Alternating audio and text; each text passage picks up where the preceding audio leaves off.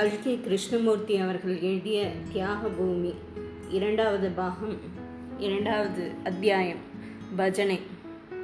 அக்ரஹாரத்தின் மேலண்டை புறத்தில் பெரிய தெருவையும் சின்ன தெருவையும் சேர்க்கும் பாதை ஒன்று இருந்தது. அந்த பாதைக்கு மேற்கே விசாலமான படித்துறை குளம் காணப்பட்டது.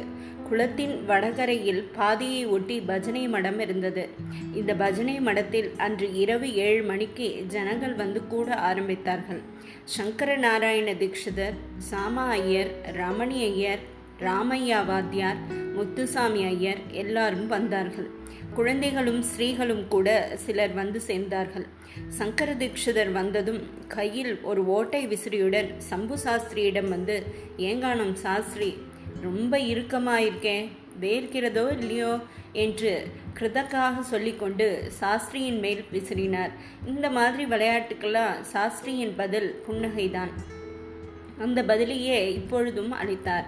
உடனே தீக்ஷிதர் ஓய் இன்னைக்கு திவ்யநாம சங்கீர்த்தனம் எல்லாம் வைத்துக்கொள்ள வேண்டாம்.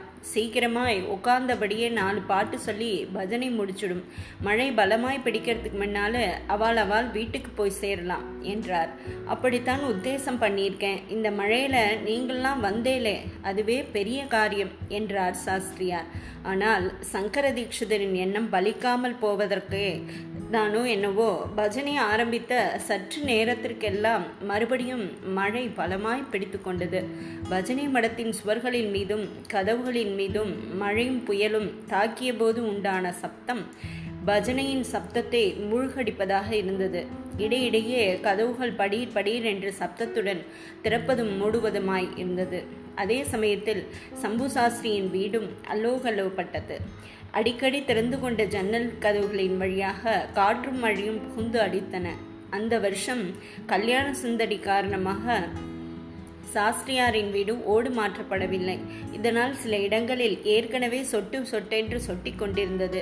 இப்போது அந்த பெருங்காற்றிலும் மழையிலும் ஓடுகள் இடம்பெயர்ந்தபடியால் சில இடங்களில் தண்ணீர் தாராளமாக தாரை தாரையாக கொட்டிற்று.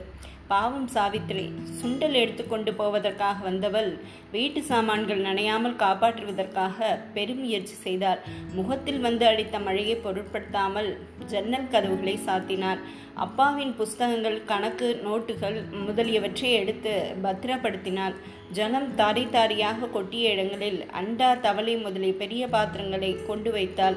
தரையில் தங்கியிருந்த ஜலத்தை விளக்குமாற்றால் பெருக்கித் தள்ள முயற்சித்தாள். அந்த சமயத்தில் அவளுடைய மனம் தீபாவளிக்கு இவள் வர்றபோது இப்படியே மழை கொட்டின்றிருந்தா என்ன பண்ணுறது இப்படி வீட்டை பார்த்து பரிகாசம் பண்ணுவாளே. அதற்குள்ளே மழை நின்று போகணுமே சுவாமி என்று வேண்டிக் கொண்டாள். அந்த சமயம் மங்களம் சமையலிருந்து கையில் ஒரு கிழிச்ச கொடையுடன் வந்து ஏண்டி சாவித்ரி உங்கள் அப்பா கிட்ட சொல்லி இந்த கொடையை ரிப்பேர் பண்ணி வைக்கிறதுக்கு கூட விதி இல்லையா? பார்க்குறதெல்லாம் மட்டும் வாய் கிழியிறதே. என்று சொல்லி குடையை தொப்பென்று கீழே விட்டெறிந்தாள். பகவானுடைய பக்தியில் ஈடுபட்டவர்கள் தங்களுடைய குடும்ப காரியங்களை சரியாக கவனிப்பதில்லை என்பது நமது நாட்டில் தொன்று தொட்ட சம்பிரதாயமாய் இருந்தது. அந்த பரம்பரையில் வந்த சம்பு சாஸ்திரி மட்டும் இந்த வழக்கத்துக்கு விரோதமாய் இருக்க முடியுமா? ஆகவே மங்களம் அவர் மேல் எரிந்து விழுந்ததற்கு காரணம் இல்லாமல் போகவில்லை. தொடரும்.